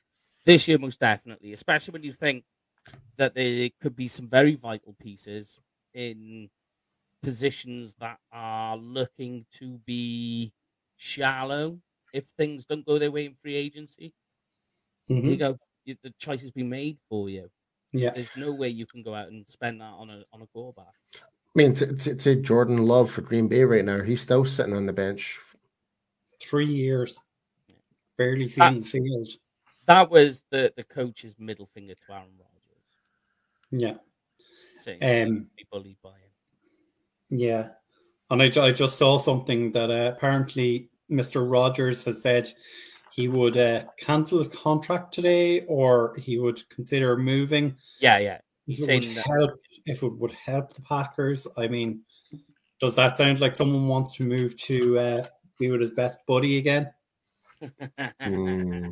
I wouldn't take much stock in that, but no. I would say that he's looking to get out. He's had enough there. He's yeah. had enough of what he's seen. You know? I can see Rodgers probably potentially might go to actual Las Vegas. That's where I meant. Yeah, I don't yeah. know. I don't know where he would go, but I don't. I just think he's he he sounded it in the season like he just had enough. He was giving up on Green Bay yeah. a lot, yeah. a lot of time. You could just see it in his demeanor and everything, just like he checked out. Yeah, yeah, yeah, a hundred percent. Anything else you gents want to cover on the offensive side of the ball from from the game? The only thing I wanted to add. Oh, go on, go on, Paul. You go first. I was. I'm going to say retrospectively. Um, I, I, if, for me being an offensive lineman guy and a defensive lineman, like mm-hmm. having played played those positions, I'm very very happy of how our O line, despite yeah. the lineup the lineup changes and that, and I need to give Joe Philbin his credit, his due. Mm-hmm. Who may be going? Who, who may well, I think he, if if anything, he he could be our next OC if Kellen does go because that's who his contractor. who know? I don't see I don't see many people want, might want to re-sign him, but yeah, true. Uh, but I think the point is is Joe Philbin deserves a lot of credit for this season alone. Mm. Yeah. Like he really he really has um, brought one of the most key words for the O line was the continuity back within the O line yes. for the majority for the majority of the whole regular season. Yeah, don't don't get me wrong. There, there was sometimes where, mm, but um, it's, um, an, it's an it's a it's a gradual improvement year by year.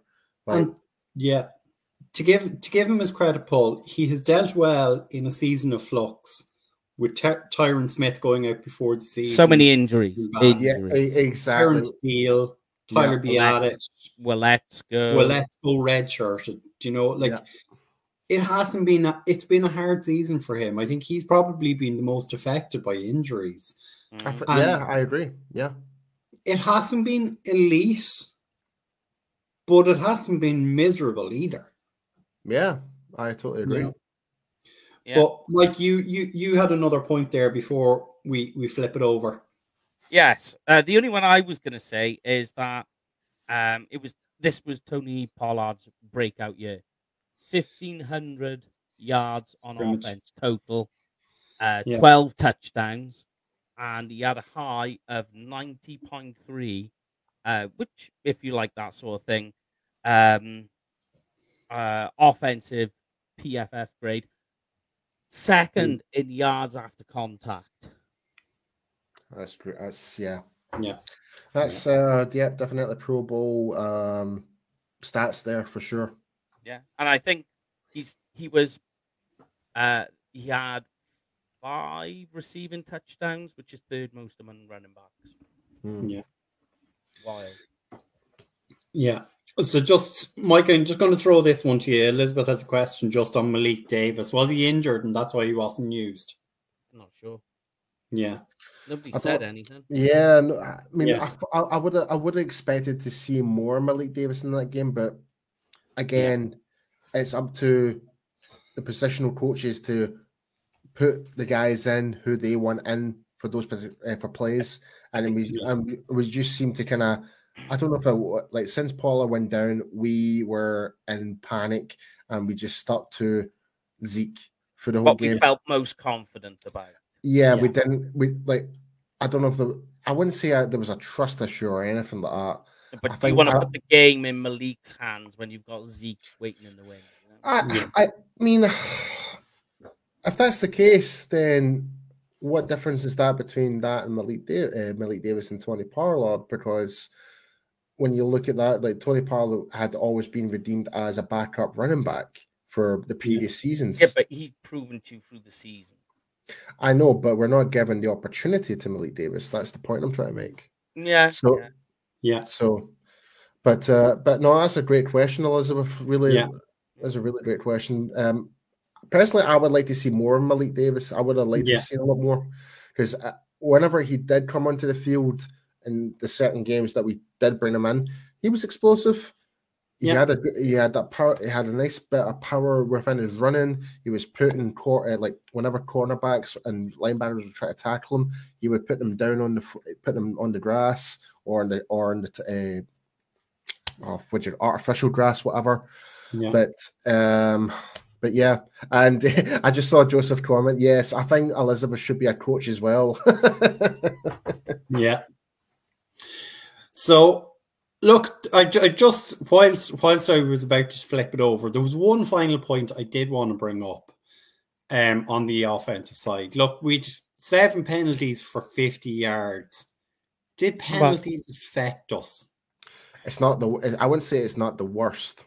Yeah. It, it, it, did. It, it, I did. I will say it did slow any momentum we did have. Yeah, but it wasn't as bad as other games we've had in the past. Well, put it this way: the offensive line, which was the trouble last year against San Francisco in the playoff, played far more exceptionally this time around. Yeah, one hundred percent. Yeah, one hundred percent, mate. I totally agree with you. They weren't the so, problem. On that bright note, let's flip it over and let's. Yeah, otherwise, talk. never get. Mike was still talking away. That's beautiful. Look, let's let let's have a little talk about this for a few minutes. Is this potentially the last game that Dan Quinn is the defensive coordinator for this team? Potentially. And, and, and, it's very likely now after mm. hearing the, the news breaking out that he's going yeah. for a second interview. When you hear second interviews, that's when you know it's it's I would say it's more than likely he's moving on. So mm-hmm. whether whether that's going to be the Cardinals, the Colts, or the Texans, or I can't remember who the other team was, but um, yeah, I think it's uh, it could be the last game for Dan Quinn. If it is, mm-hmm. then he's been an absolute game changer for Dallas, absolute game yeah. changer, and we wish him nothing but the best. He's he's he, in a way he's became Dallas Cowboys royalty in our eyes right now. Yeah. Swag Daddy Danny has been sensational in his two seasons with with Dallas. He's had a few downs, but generally you you can't but say he's and, had he's had a great season. Yeah, and ju- and just to uh, add, uh, Andy just made a comment there about Dan Quinn, and we were talking about like the salary cap earlier. Yeah. He's at the same. There is no salary cap on coaches, so if I was if I was Jerry, I would do whatever it takes to keep him. Yeah, like, Jerry. Uh, Jerry will try. Sometimes, though, no amount of money can stop you taking that. Yeah, it's, yeah. I think taking the head chair. Yeah, the, like there's, there's been coaches out there and in previous years they'll they'll take a lesser salary, but they want to have that more responsibility to get their name more out there to say, I did this, I did that. But Dan Quinn has did this and done that with the Dallas defense. Yeah. Like and you, you got he, he's been head coach before, so he's got a taste for it. He's got a taste for it, yeah, yeah. And, and go on, so, No, no, no, sorry, Brian. Sorry. I was going to say the, the the question I have has has Dan Quinn rebuilt his reputation enough at this point to get that head coaching job? Because obviously he built his name on the Legion of Boom and in Seattle. Seattle. Got the Atlanta Falcons to a Super Bowl and then it collapsed mm. when Kyle Shanahan went to the 49ers. Yeah. He's made this Cowboys defense a top I'll say top five, but could be higher than that. I don't know what you guys would think. So has has has he done enough to get a head coaching job? Yeah. Easily, easily. Like Dan Quinn's definite. Uh, even not even just this year, but even last year alone as well. Like for what he what he's done with yeah. Micah Parsons, what he's done with Trevon Diggs, hmm. what like, and we're we saw him how engaging of a coach he is with players. Yeah, like he's willing to get on the field and work with them. You don't yeah. really, you don't often see that now. You don't see that. You don't. You don't see coaches actually get in amongst and try and work on the technique or anything like that. It's yeah. it's it's so rare to see, and mm-hmm. when you've got a head coach like that, like a, a potential head coach is willing to do that as well, then it's going to get other franchises out there. So this is the type of guy we want. We want guy, we want a mm. head coach is willing to get in there in the thick of it and actually coach players. Yeah. yeah. Just to like piggyback off what, what you're saying there, Paul, is the big one for like head coaches is I have a look at how much you've ma- how well you manage not even to call games or, or coordinate a def- in Dan Quinn's a defense. It's how you got those players to buy into your ideas, into your concept, and how much do they respect you? If they do, that's it. That's game sold. Doesn't matter what the result on the field is. Is if you manage to do that, then you know you are head coach material. Yeah, I mean, for the yeah, what? How many seasons have we had Dan Quinn now? Two seasons look at the turnaround. We were one of the laughing stock defenses in 2020 under Mike Nolan, a mm-hmm. guy that didn't really engage with the players. He overcomplicated. Didn't respect him either. Didn't respect him at all. He he really complicated playbooks, getting defensive linemen in different types of stances, from three point stance to two point stance, and shifting them off to a a nine tech, which is so far out. Yeah, yeah, wide, wide out. Yeah, really wide out rather than nine, yeah. rather being at maximum should have been a seven. You know, um, yeah, Dan Quinn is definitely like like I said, like I would love him to stay, be our defensive coordinator. Yeah. It's up to uh, Dan Quinn, obviously. If he wants to go back to head coaching, then we just we gotta respect that. But, yeah. make, but, but make no mistake, Jerry will try his best to, to Jerry and Steven will try their best to try and keep him. No, no, no, I'm just just want to just want to pull up a comment here from Joseph. It's a it's an interesting little one. So he's saying we've a top five defense, a top five offense, and we're sitting at home. And I think that it's it's a great point. Hmm. He's just also said we're the NFC version of the Buffalo Bills. We've won five Super Bowls.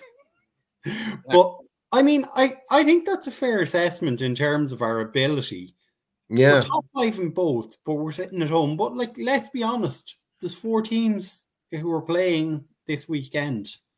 You know, so maybe they're slightly better at one than the other. I think it's any given. I think again, it's any given Sunday. Yeah. Again, it's we're our own worst enemy. Mm-hmm. I think if it like if you were to say the Dallas Cowboys on their best day with all the players stepping up, like the games like the Vikings, the mm. games like against the Bucs, we could beat anyone. Yeah. Fact. Like even with the Eagles with Jalen Hurts, I still think we would have beaten them. If oh, Dallas, one hundred percent. Right. I still think that would be the case. The problem is, it's like we just didn't show up when it uh, in games that like with lesser significance, or we just couldn't get ourselves out of a situation and we just dug ourselves a bigger hole. So, um, yeah, I, I, I, am kind of running out of things to kind of. Re- I'm, I'm, I'm, i kind of feel like I'm kind of slowly repeating myself. Like, no, well, and, like, let, let, me help you out, right? Okay, let's go. Yeah, right. You say that Cowboys offense was one of the most productive in the NFL, nearly first in points per game on offense. Defense was first in sacks, first in total pressures.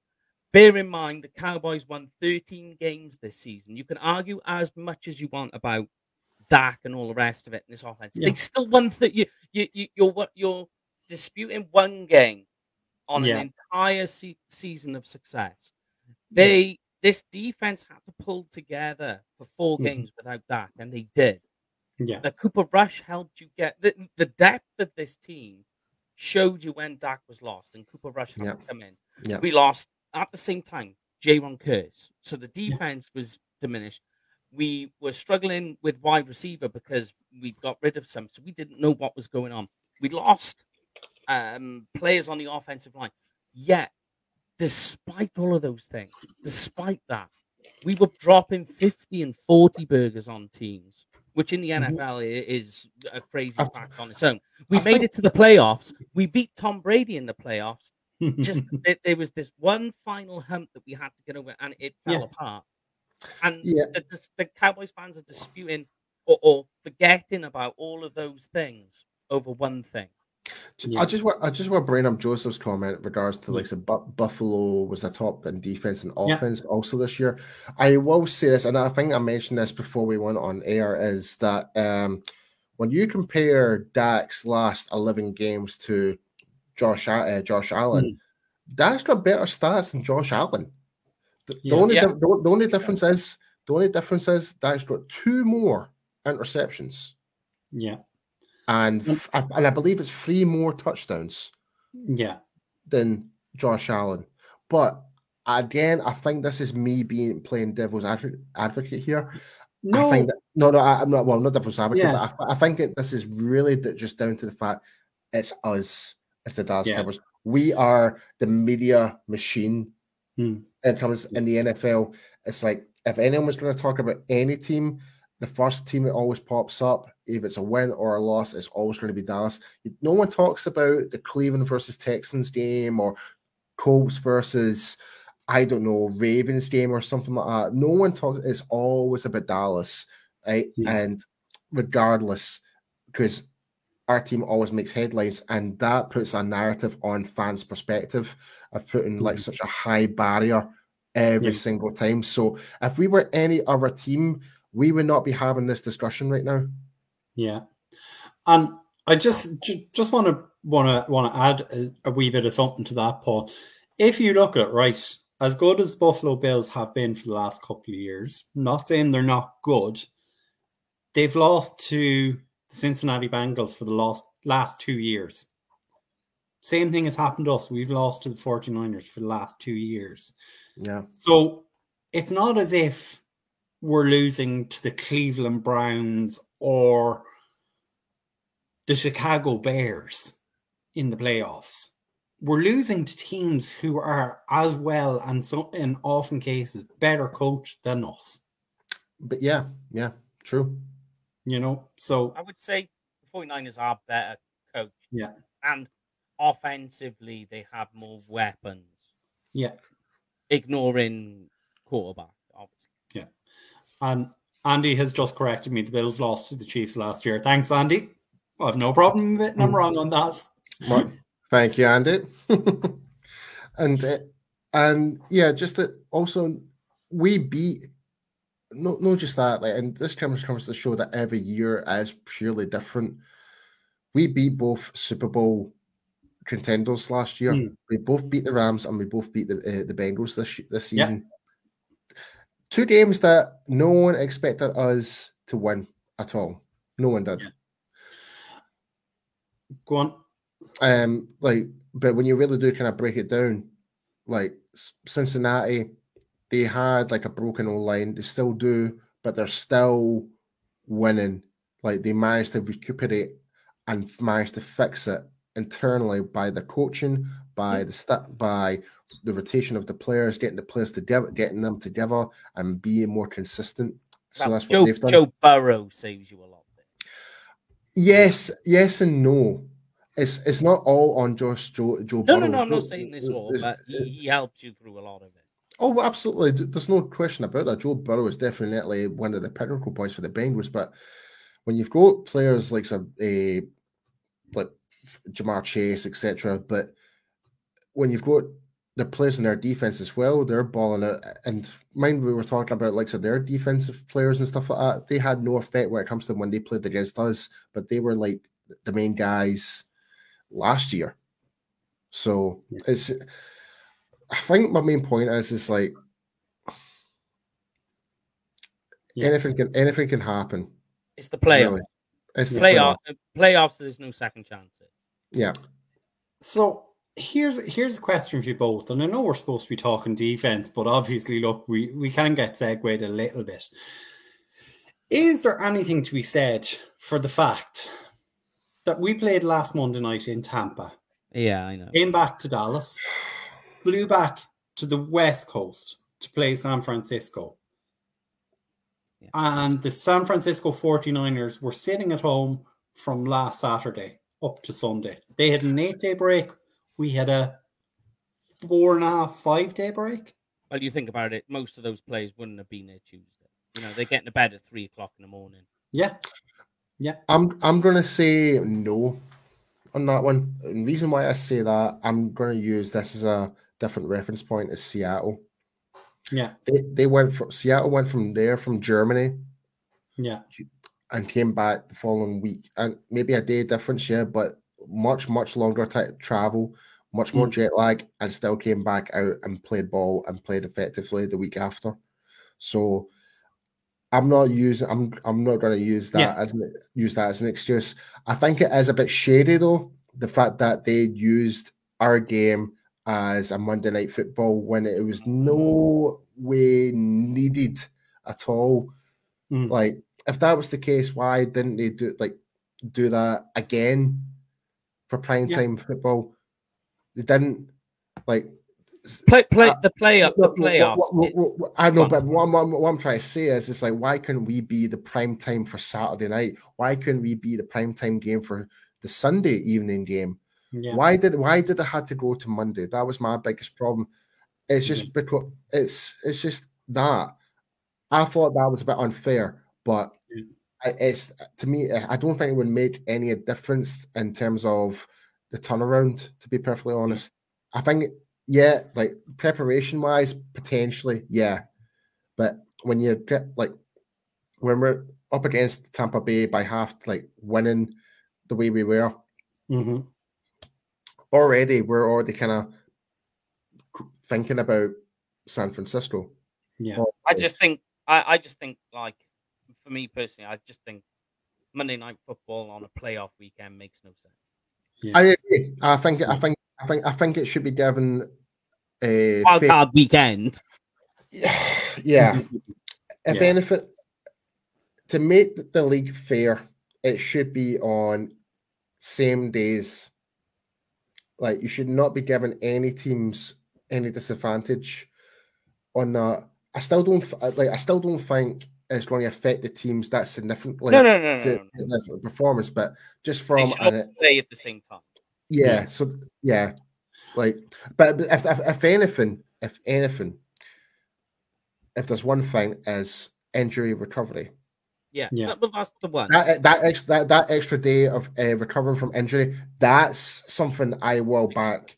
That's yeah. like so. So say for example, if like if Jalen Kearse got injured in that game and he might needed that one extra day to recover to get him game ready, then yes, then that's a fair argument. Yeah, yeah it, it, the big one is recovery, not not just injury, but also you know like the fitness, the stamina. So I don't think absolutely it yeah. gives a team advantage either way in terms of preparation for who they're playing, because especially in the NFC, teams fairly know each other quite well already. But yeah. what it does give an advantage to is in player readiness in terms of their health and fitness. Just out of curiosity, when did San Francisco play their uh, wild card game? Was Saturday. it Saturday? Saturday. So so so they had eight had the days. day. Yeah. So they they had eight, we had six. So they had more time for preparation, more time for their players to recover. I, again, I am not using this as an excuse, but I yeah. just I, but the, in principle, it's not fair. Yeah, like when um, you say when you say it's actually really only five days because yeah. you think yeah yeah no you're right you're right yeah yeah yeah, yeah you're right. And Tuesday they're not doing anything. Yeah, it's an off day like the guys are saying, you know, that they should play AFC one day, NFC rotate. Yes, and that's the way it should be. It's the way it should be. Um, all the all NFC games should be one day. AFC, yeah. It shouldn't be cross sectioned. It shouldn't and, and like keep that. it that way all throughout the playoffs.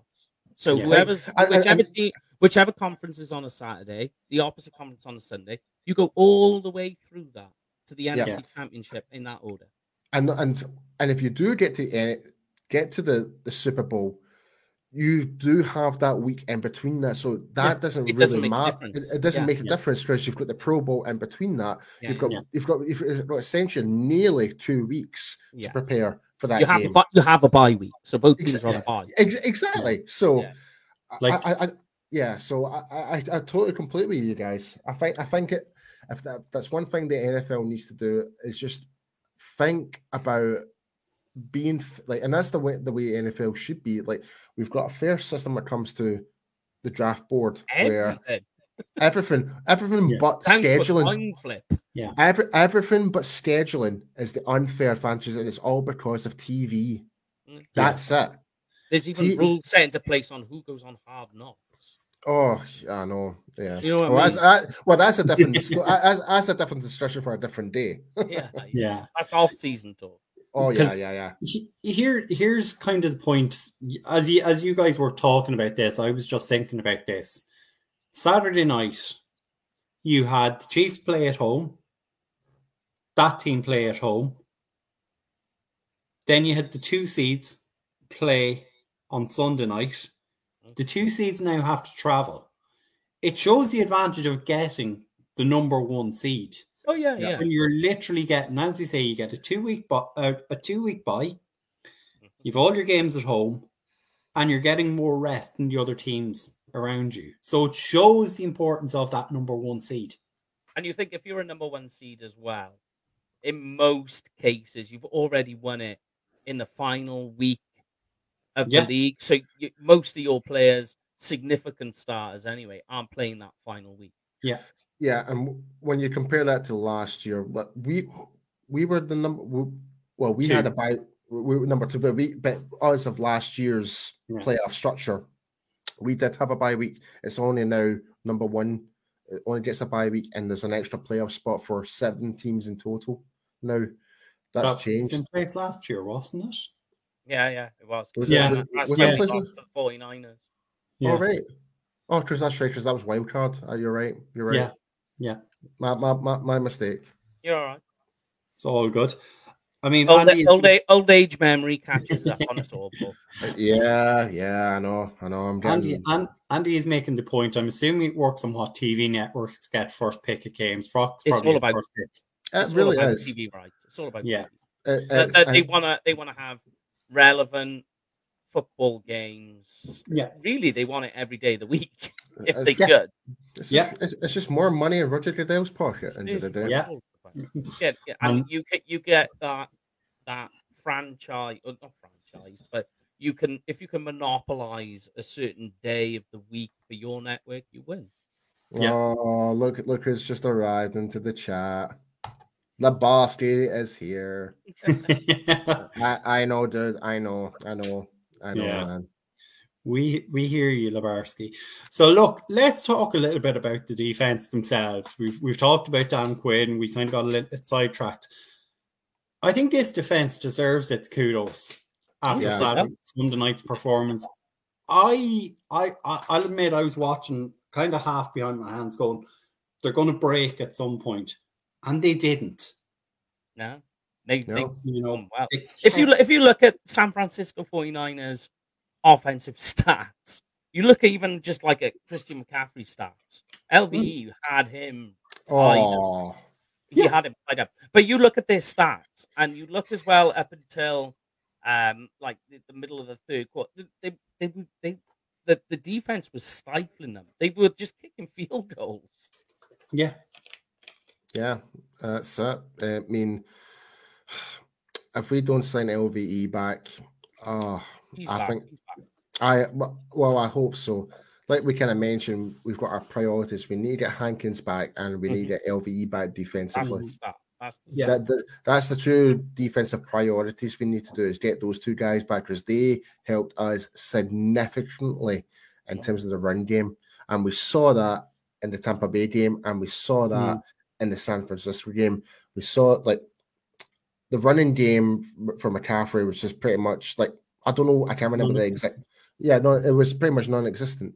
Yeah, I think he had 53 yards, yeah. which for pulling McCaffrey it is up a here. really bad day. That that's a really bad day for McCaffrey. eh, McCaffrey yeah, yeah, and he had 35. Elijah Yeah. Mitchell. Oh, was the other way round. It was the numbers are the wrong way round. yeah. wow. Yeah. Okay.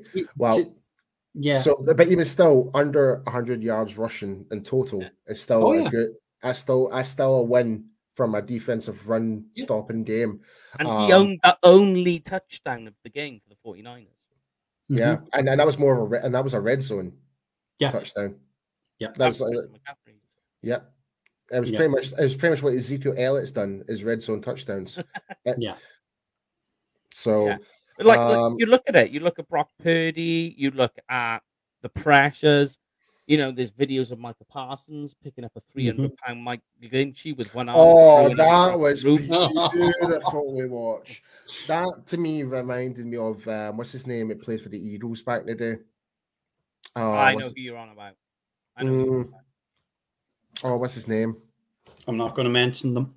I. I, I know, I know, but but even, but even even Trevon Diggs had a good day. He, he was like, I will I will say though he definitely chickened out on that tackle on uh, on um Kittle. George Kittle. Yeah. But that, that goes back to remember, Paul, we were talking about Trevon Diggs' tackling style on the world's team. And I was Yeah, saying that you're it's right. not it's not that he is unwilling to tackle. It's his tackling style. And what he likes to do is he likes the man to get past you and tackle you from behind. But the issue in doing that, and this is why the 49ers offensive players um were better were better they, they, they are good at beating the Cowboys' weaknesses. And one of those things, Trevon Diggs' tackling style. So because he's going to let you get past, he's going to let his man get past and then tackle him from behind. That's YAC yards. But he- 49ers are all about that particular play though, like all Diggs had to do is actually just connect with him. Just wrap Yeah. him up. Yeah. Just no, no, not wrap him up. Even shoulder connection, he completely missed him. Yeah.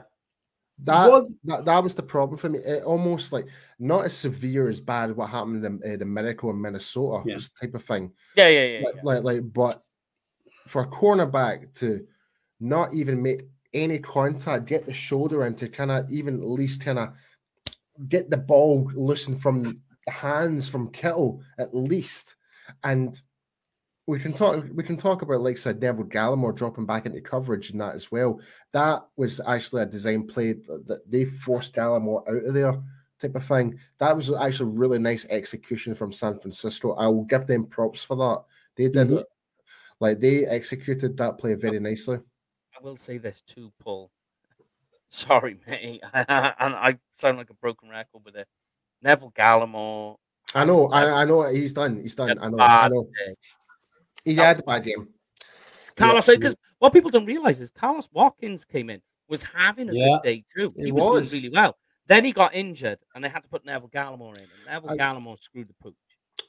And and guys, you don't need to apologize. I know, like you know, I know, man. I know. I just, you know, you know, I love you, and I don't I like know. to hurt you. Yeah.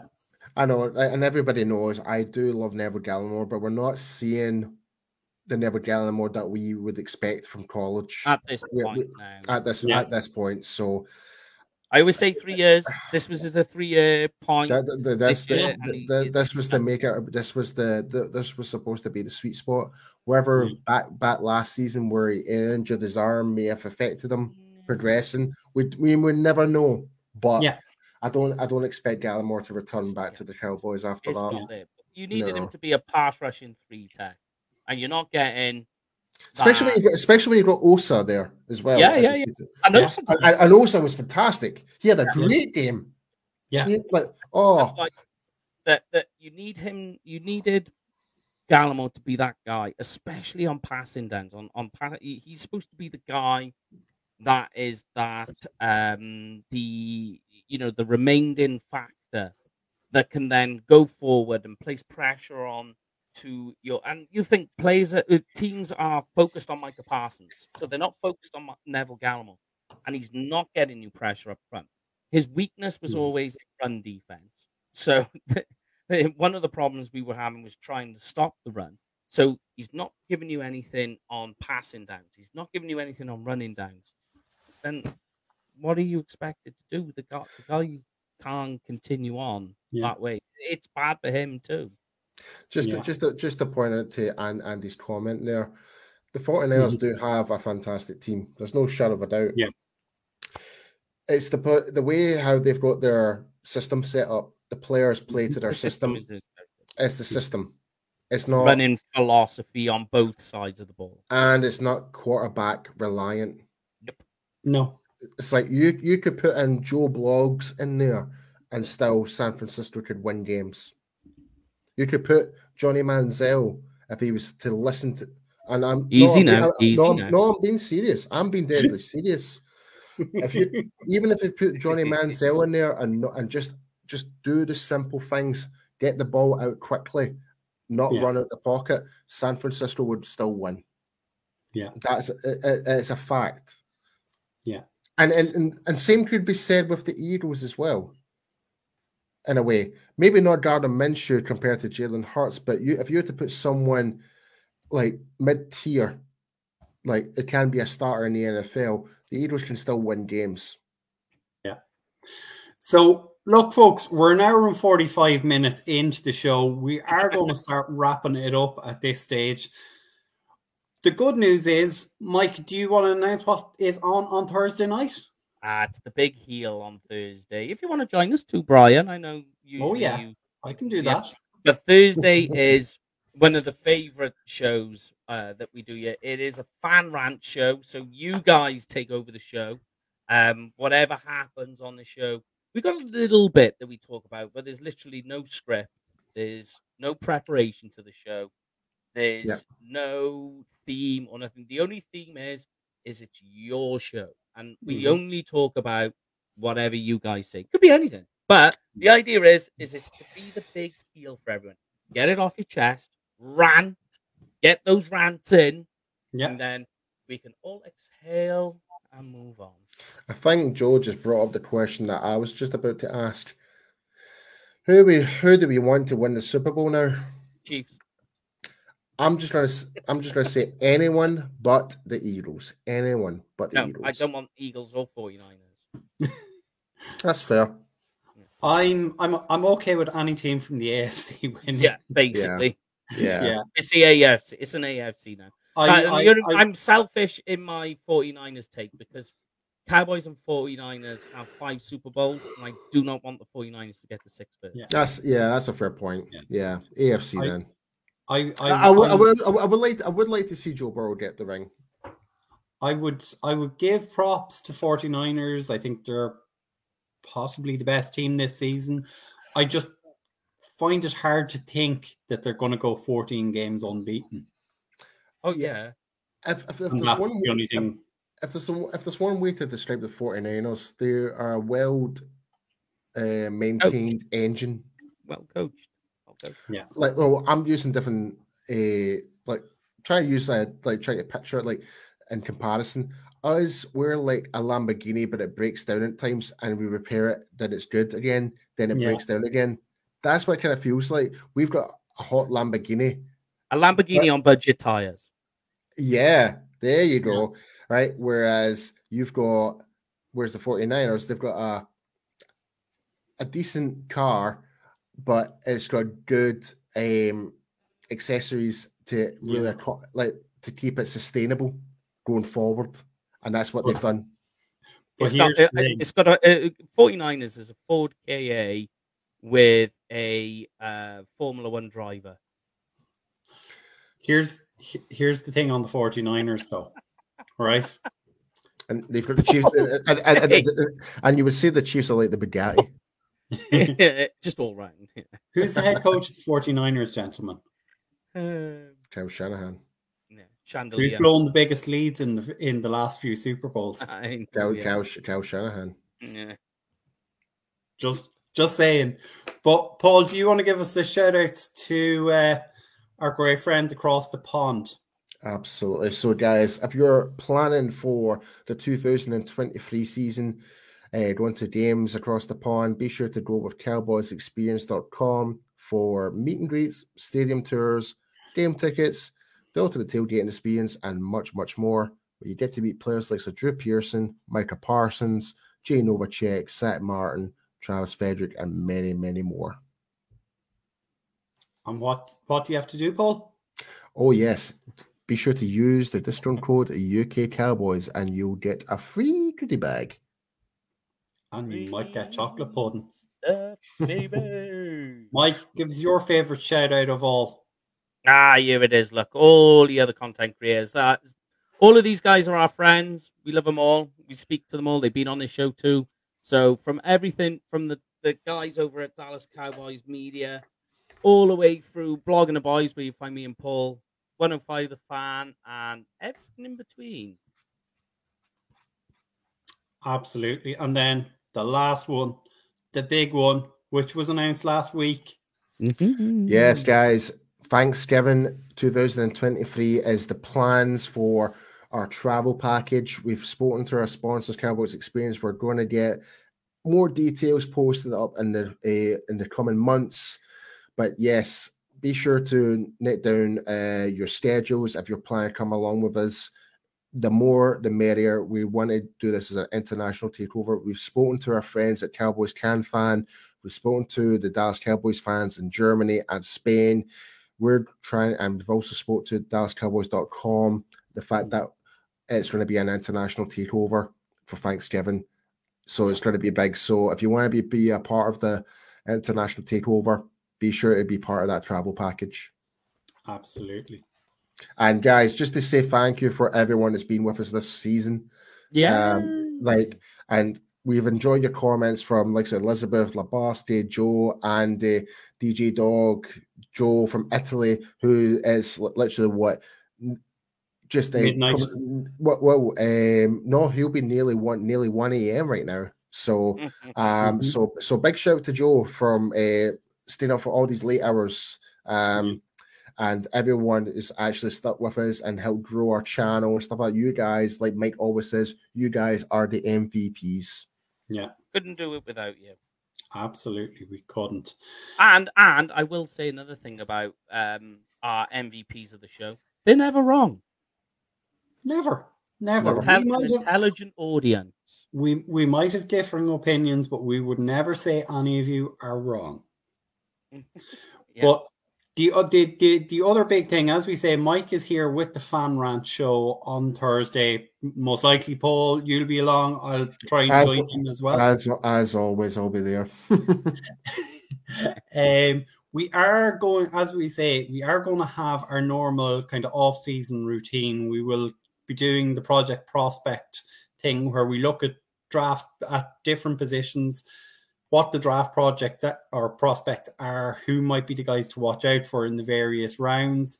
That will be coming to you on a Tuesday night, and then the draft shows and more free agency and roster turnover kind of stuff mm-hmm. will be done on Thursdays. And again, it'll be myself and Mike will probably be along most Tuesday nights for the project prospect and Mike will be hosting on the Thursday for the for the draft show. And, and just fi- and just finally, just to add as well, it's like guys, be sure to uh, hit like, subscribe, follow us on our social media as well. We're trying to continue and grow and try and grow this channel and grow with you guys as well. So give us a wee follow. You can see our individual profiles here on on mm-hmm. screen. Um, and that, but be sure to follow UK Cowboys on Twitter, Facebook, yeah. YouTube, Twitch as well. So be sure everyone check us on all the platforms. And find me and Paul on Blogging the Boys. That's right. Yeah. There you go. Mm, Mike, you're generally on what day on Blogging the Boys? Every day. Uh, Apart from every day. uh, yeah, no, you'll find just my articles floating around on there. Yeah. And uh, you'll um, find all of us as well with Paul on the World's team. Yeah. Yeah. And Paul, when do you and my best buddy Meg have your your shout out? Yeah, so me and Meg, we do the World's team on Blogging the Boys. Uh, it will be out every Saturday. Um, I think there may be a, a new reshuffle of a schedule change because now we're kind of pretty much now off season. So, mm-hmm. um, but, but as of right now, it's still every Saturday. So stay stay tuned to everyone's socials. Yeah. And we'll, do some more draft stuff on the world's team. Oh yes, I've got yeah. Uh, definitely, we're, we're going to have some exclusive interviews with some draft prospects and stuff like that. So, but yes, guys, thanks. It's been a hell of a ride. It's a shame yes. that we're. It's a shame that the seasons came to an end the way it did, but the show must go on. 2023, we start all over again. Yeah, absolutely, we do. So I'm gonna, I'm gonna, gonna try and play out the right music this time. you want me to do it for you? Oh, you oh I think I have it on now. There we go. There we go. So, listen, folks, it is a good night for me. I'll pass it over to Paul and Mike. That's a good night for me. Good night from him.